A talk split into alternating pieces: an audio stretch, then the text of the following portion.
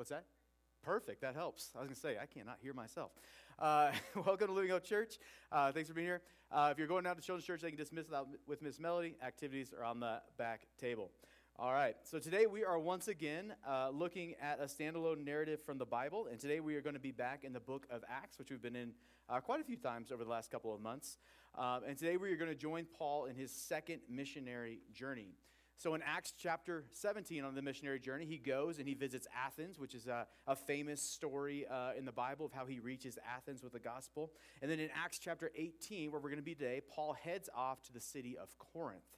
And I love the city of Corinth because it's a city we can relate to. It's a city we can wrap our mind around. And within that, we see that God is still moving in the city of Corinth. He is still saving, and He is still building His church. When I travel around and, and I preach at national or regional, or I don't preach, right? I meet people, I go to things at national, regional, or state meetings. One of the favorite subjects that people love to preach on is the depravity of the world and the depravity of our nation and the depravity of our culture. And within that, they often paint this picture of hopelessness, uh, a picture that makes us long for the 1960s. And the solution often seems to just be, be to bemoan our culture and to re- retreat from it. And while, and while our culture is moving away from God, like many are in his ways, this isn't new to God. This isn't a surprise to God. And God still desires to use you and I for his purposes. In fact, when we read the Bible, it's often in the darkest times, in the darkest cultures, that God shines the brightest because he and his ways are so different. And so when we arrive with Paul in Corinth, we arrive in a culture that is depraved a culture that is walking in darkness, a culture that is without hope. I mean, Corinth was the Vegas of the Roman world. It was a port city and a major city uh, center for commerce. The city was home to the temple of Aphrodite, the, the goddess of love. The temple sat on this hill that overlooked the city, and every night these thousand plus goddesses would descend into descend from the temple into the city, and they would fulfill their trade. Corinth was so depraved that even the Romans looked down upon the Corinthians for their sexual immorality. The Greek word Corinthians, Corinthian estai literally meant to live like a Corinthian. And it was used as a uh, derogatory term throughout the culture to describe anyone who lived an immoral lifestyle. So Corinth is Vegas, but worse. And yet, it's this important city because of its location. It's a larger city. The scholars estimate there's 200,000 people in this city at the time that Paul arrives there. And so, its significance in its location and its port and its influence. And again, oftentimes when we look over our culture, we get discouraged because of the sin we see. And sin should grieve us, but sinful society is not a new thing. People without Jesus are going to live for today. They are going to live for pleasure, and they are going to live in sin. But the good news we see in the city of Corinth is that God is still sovereign over the city. There are still people in the city that love and serve Jesus. He has people in the city that he desires and is going to save. And he plants a church in this city. And God builds his church there, and it begins to impact Corinth. So Corinth made Vegas look tame, but yet God still moved. And in the same way, I want to remind you that God is capable and He desires still to move in our country, in our cities, and in our community of Green River and across our state. So don't let the things you hear on the news, on Twitter or, or X now, I guess it's called, or social media discourage you. And don't let those things lead you to discount God and His plans for you and His church. Right? Just because the world may seem like it's going to hell in a handbasket, that does not mean that God is done or that His plans have been thwarted. But it's difficult, and we're going to see that in this passage. We're going to see that even Paul, this superhero of faith, becomes overwhelmed and discouraged. But God's going to remind him of his love, of his faithfulness, and his promises. So we're in Acts chapter 18. We're going to read verses 1 through 11.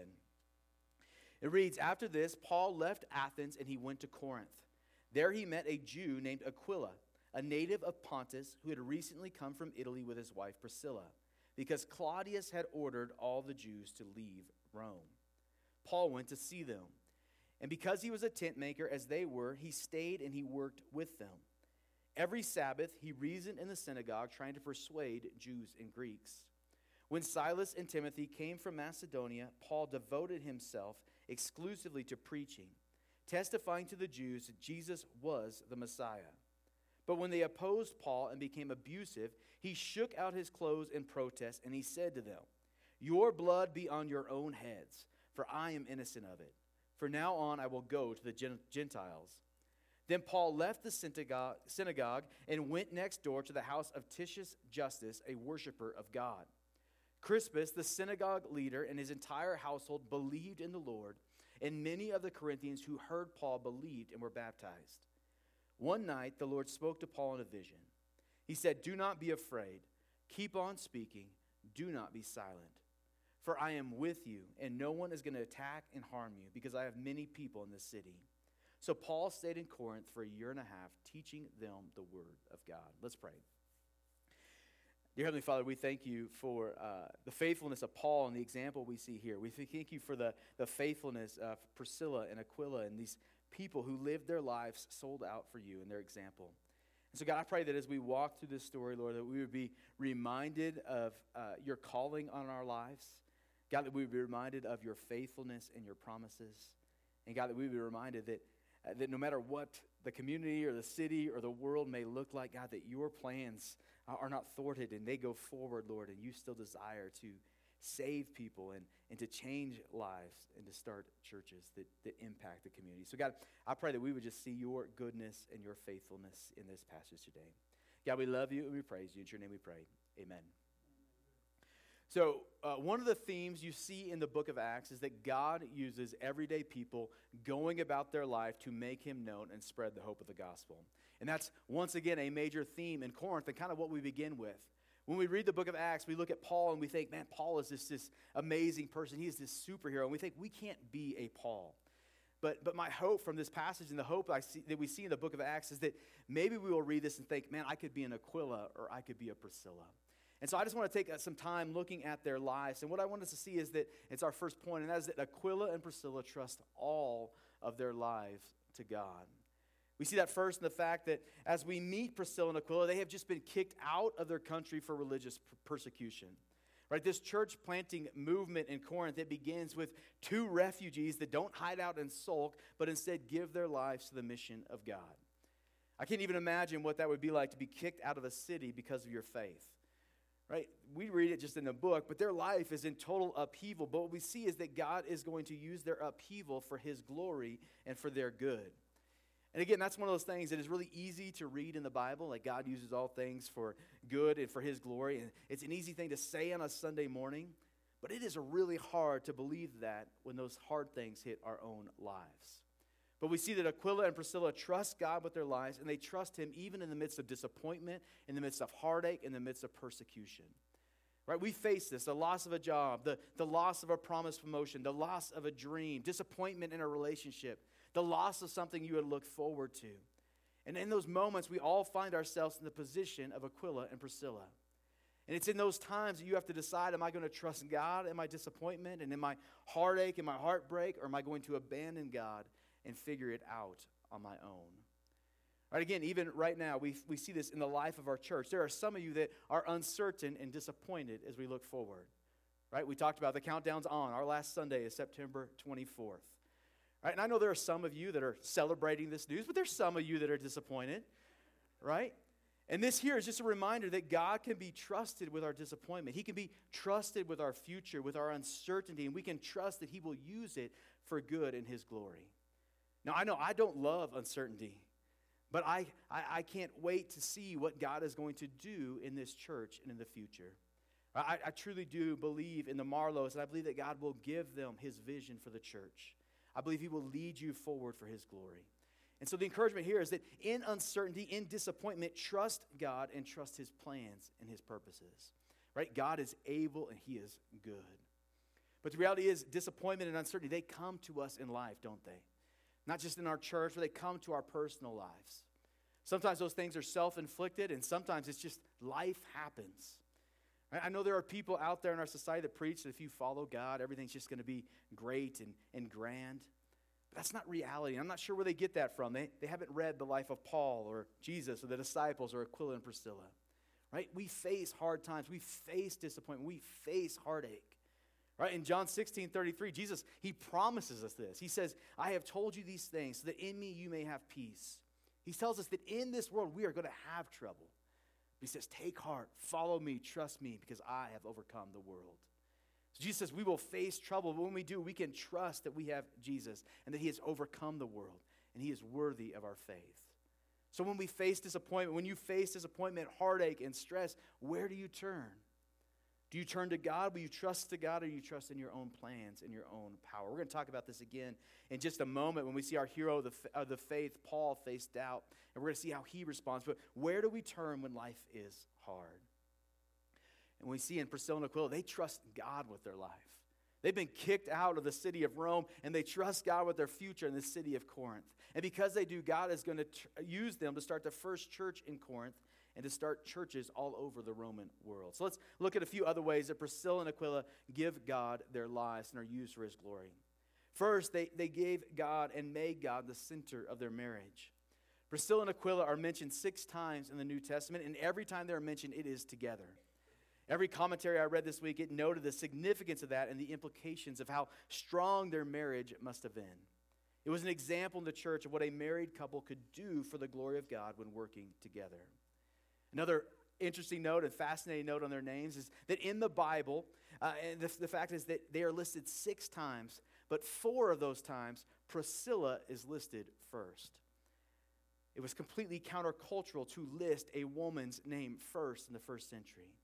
And scholars almost unanimously agree this was done on purpose to emphasize the importance of Priscilla's contributions to the church. And again, we're reminded in this that God uses all people for his glory despite what culture might say about the person.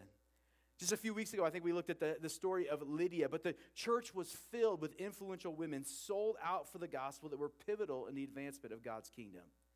And again, we, we hear this note now, and we just kind of nod our heads, and we don't really think much of it. But this is shockingly countercultural in the first century to mention Priscilla's name first. This is a reminder to you that God desires to use you. He desires to use each and every one of you for the advancement of the gospel if you will give him your life. Right? The culture, the world, they don't define you. They may discount you for whatever reason, but God desires to use your life for his glory if you will allow him. He desires to use you just like he did Lydia, Priscilla, and Aquila to make an eternal difference. Another thing we see in the New Testament about Priscilla and Aquila is their hospitality and their open hands with their possessions. Nearly every time, every one of those six times they are mentioned, they are opening up their home or their, their, to house a church or to house and train a missionary. They had a biblical understanding of ownership and possession. Now, in America, we view ownership as what can I collect for my good? What can I collect for my comfort, for my enjoyment, for my investment, maybe for my family? But that is not a biblical understanding of ownership. Right? We like to gather and hold on to our stuff and protect our stuff, our stuff like a mother hen. But Priscilla and Aquila, they are constantly opening up their most valuable possession to the kingdom and allowing God to use it. Right? This is what we in the, in the church world, in the Bible, it's the biblical concept of stewardship. It's this understanding that all that we have comes from God, and we view ourselves not as the owners, but as the stewards of it. In this community we have just moved into, there are like, like kids just like roll through the streets in this new community we're in. And they always ask, but they come over and play in our backyard like five, six nights a week. Now, my preference, if I'm honest, is when I'm left at home, when I'm left alone at home, I want to be left alone at home, right? I don't want people coming and bothering me and ringing my doorbell. All right, so this has been a challenge, and we are trying to be intentional to open up our home and let it be a safe place for these kids whose homes aren't as safe and peace filled as ours. And so, this is idea of stewardship. It can include our homes, it can include hospitality, but it also expands beyond that to uh, include everything we have. It becomes our responsibility to manage uh, uh, what God has given us and leverage it for the kingdom. We leverage our talents, our abilities, our positions, our jobs, our resources for the good of others and the glory of God. And so, how has God gifted you? What has He given you that you can leverage and use for the good of others and the glory of God? And the reality is, it'll likely cost you, it will likely be uncomfortable. You will be bothered in your home by little kids ringing the doorbell, right?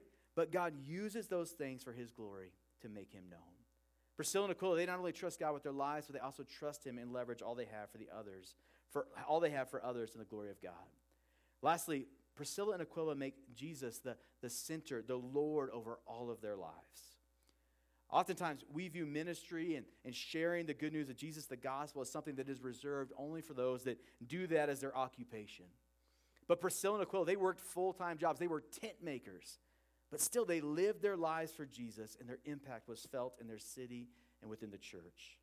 Paul writes in Romans 16, he says, Greet Priscilla and Aquila, my co workers in Christ Jesus. They risked their lives for me. Not only I, but all the churches of the Gentiles are grateful for them. The reality is, there are some that are called to full time ministry, but most of us are called to work like Priscilla and Aquila in a secular setting. But that makes us no less important to the mission of God. God has given you your profession and put you in the position and job you're in for a purpose.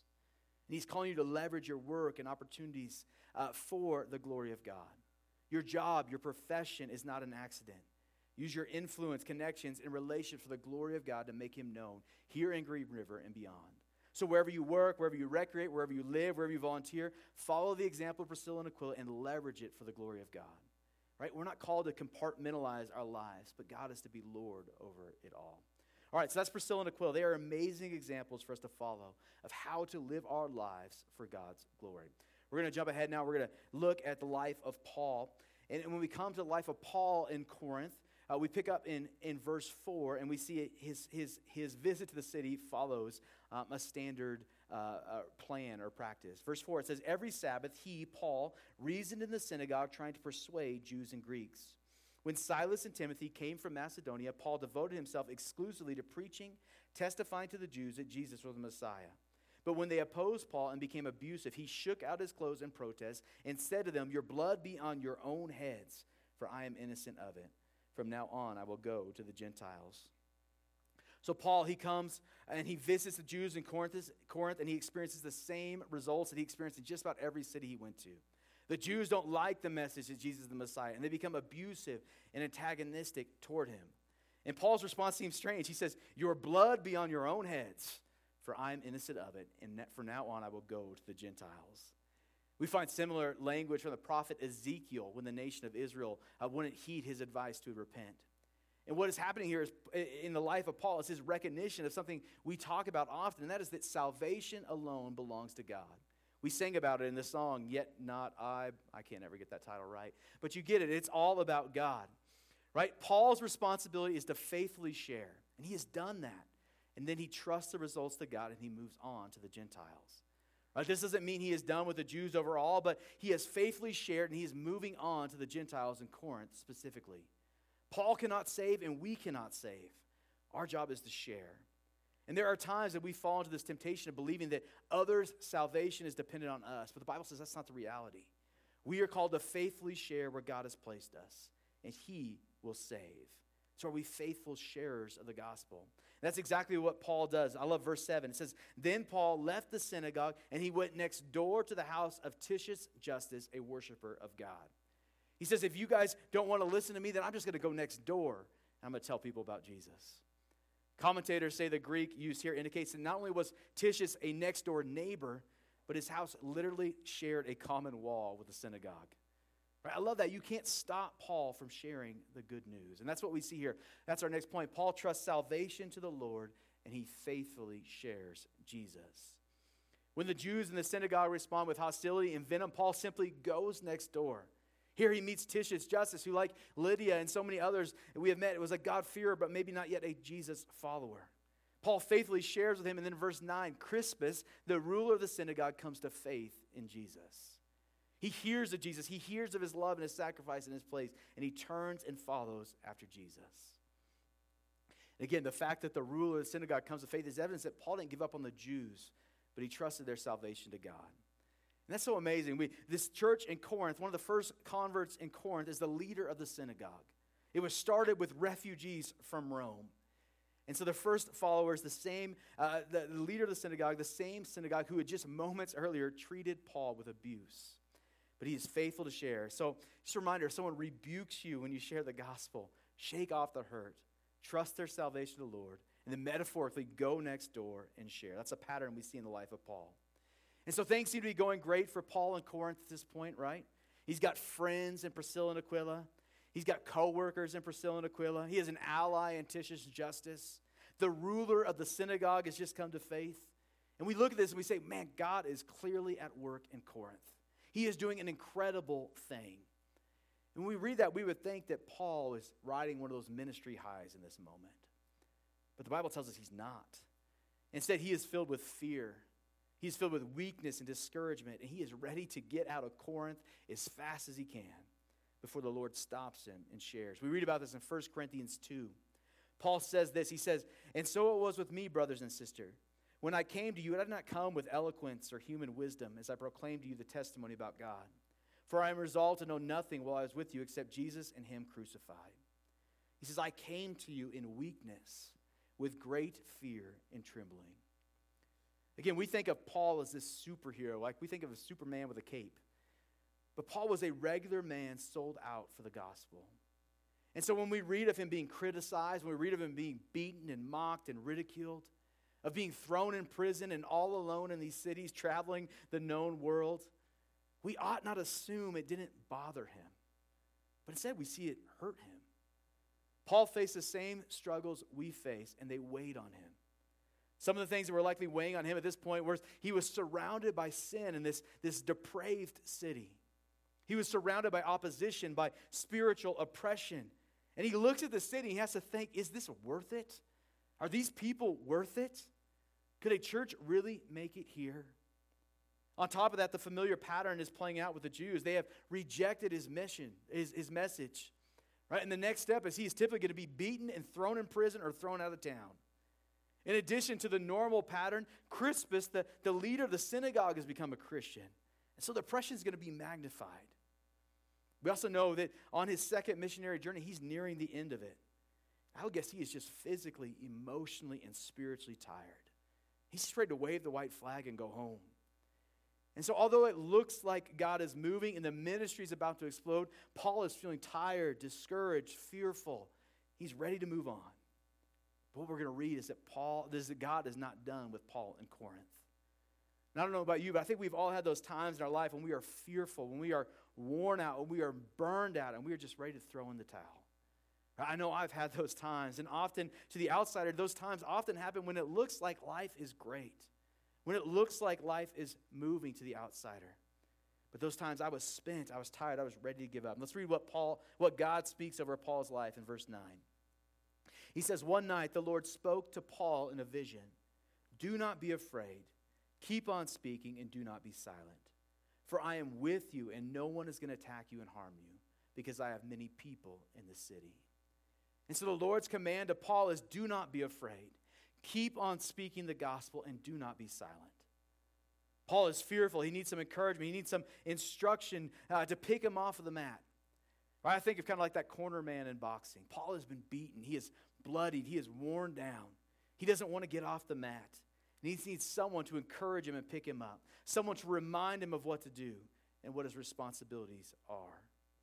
1 John 4 18 reads, There is no fear in love, but perfect love drives out fear. And God reminds him of his love. Kent Hughes writes, The simple words in the vision filled Paul's heart with God's love, and fear was put to flight. Time and time again, the scriptures tell us, Fear not, to stop worrying about tomorrow, to stop borrowing trouble, because we are divinely loved, and God's love is enough. Is enough. Paul was in desperate need of that kind of encouragement in Corinth. Message continues in verse 10. He says, God says, For I am with you, and no one is going to attack you and harm you, because I have many people in this city. So Paul needs to be reminded of what to do, but more importantly, he needs to be reminded of the promises of God, that, and he has given three incredible promises here. And these are our last three points. First of all, he has promised that in the midst of fear and discouragement and burnout, that the Lord is with him. He's promised that the Lord is with him. He's not doing it all alone, but he's empowered for the work and for life by the Holy Spirit. What a comforting promise for Paul and for all of us who are Christians. We are sent, we are called to share, we are called to speak, and in the midst of that, the promise is the Lord is with us. Not only that, but when we are fearful, when we are tired, when we are weak, when we feel like we can't go on anymore, we are promised that the Holy Spirit is with us. What an incredible promise. A promise that gives Paul and us strength in the midst of fear and weakness. We don't go through this life alone, but the Lord is with us if we are His. The second Paul receive, promise Paul receives is a specific promise for Paul, and it only applies to his time in the city of Corinth. But he has promised that, that no one is going to attack him, no one is going to harm him while he is in Corinth. Again, this is a specific promise for Paul in Corinth. He will be attacked in other cities in the future, but God protects him while he's in his time there. We see this play out in verses 14 through 17 if you read on.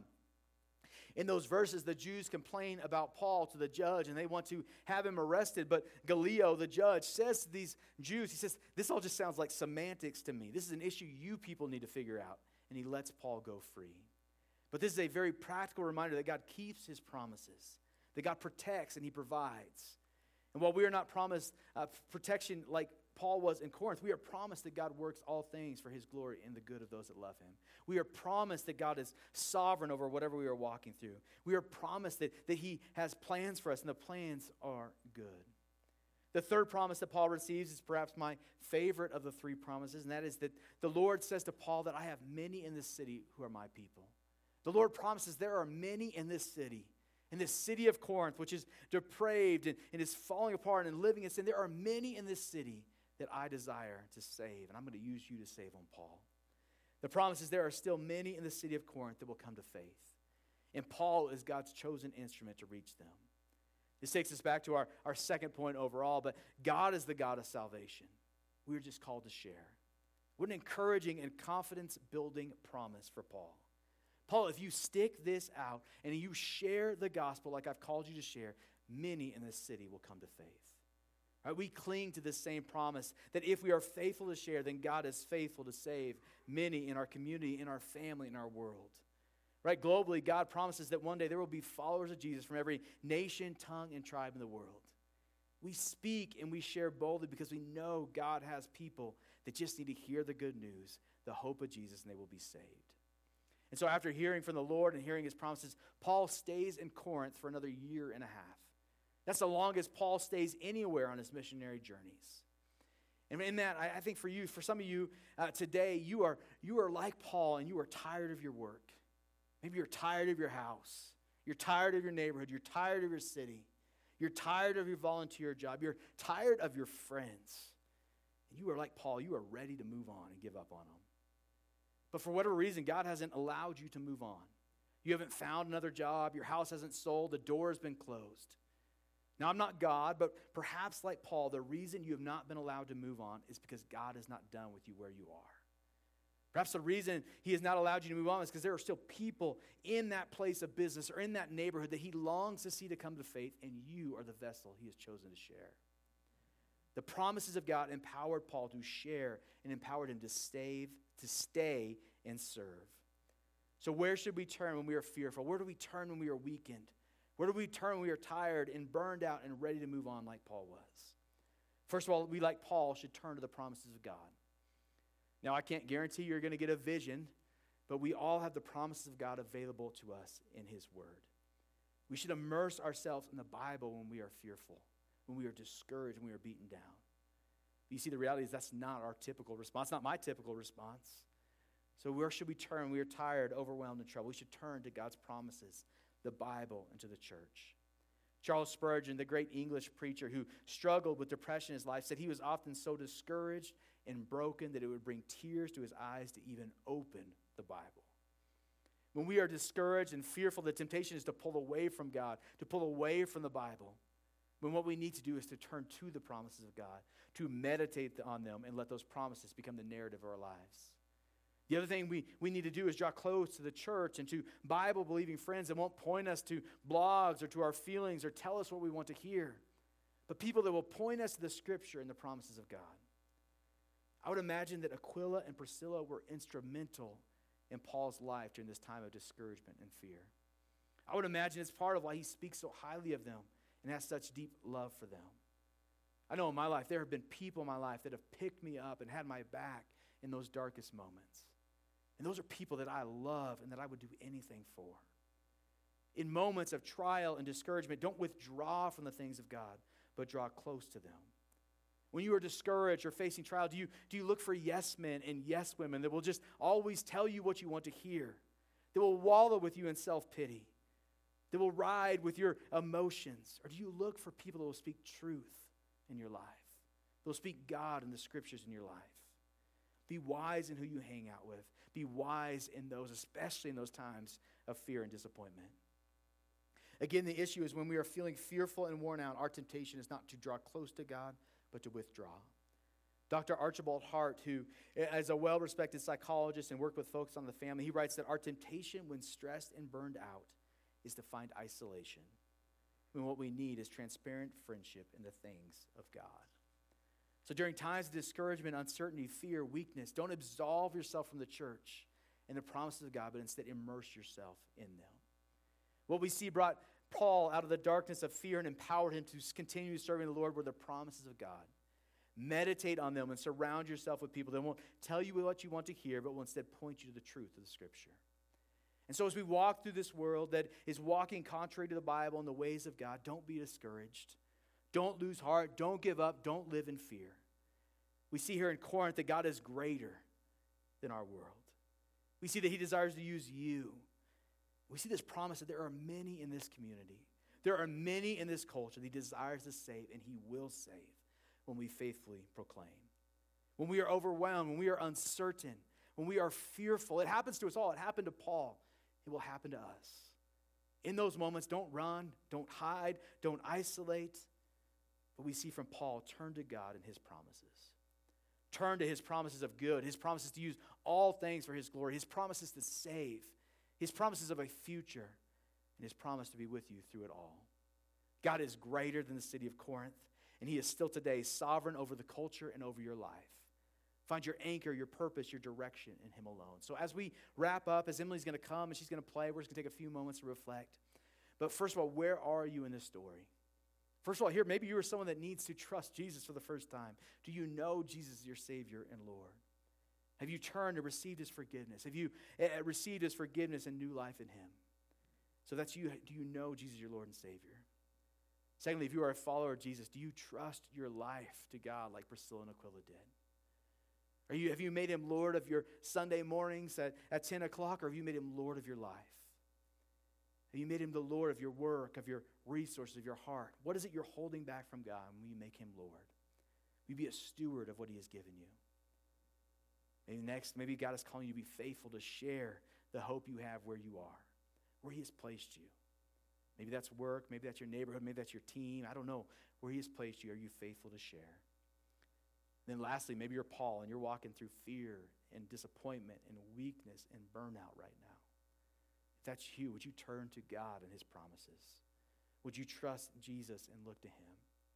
Would you rest in His promises? Would you cling to the things of God? Would you look to people that are followers of God for your instruction and to point you to truth?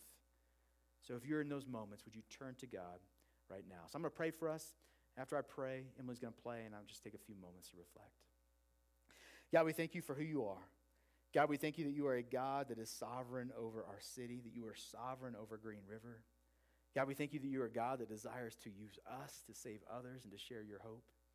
God, we thank you for the promise that there are many in our city, in our community, God, that you desire to save and that you will save. God, I pray we be encouraged by that to go and share. God, we thank you that, that you are a God that, that uses us as ordinary vessels to share your hope. And God, I pray that if there are areas of our lives that we are holding on to, that we are clinging to, that we are being owners of instead of stewards of, God, I pray that you would reveal that to us. God, that we would trust you with, with whatever it is you have given us. That we would make you Lord, not just of Sunday mornings, God, that we make you Lord of all aspects of our lives. And God, if we're not doing that, I pray in this next few moments, Lord, that you would make that clear to us. God, and we would trust it to you. And God, and then lastly, I, I pray for those today that are walking through heartache, that are walking through disappointment, that are walking through hurt and pain, that are ready to give up. God, I pray they would be encouraged by your promises. That they would be encouraged by your promise to use whatever they are walking through for good and for your glory. That they would be encouraged by your promise that you are near to them, that you love them, that you care for them. That they'd be encouraged by your promise that, that you are not done with them, Lord, and you have plans for their life to use them. God, they'd be encouraged by your promise that you are that you have them where they are for a reason. God, they'd be encouraged by their promise, Lord, that you desire to save many around them. So, God, I pray if there are people here that are in that place right now, Lord, that they would turn to you and they'd be encouraged in these next few moments that they would be given new strength in you, Lord, as they turn and follow after you. God, we thank you that you are good. God, we thank you that you love us. God, I pray that you would just speak your promises over us in these next few moments. God, we love you and praise you. In your name we pray. Amen.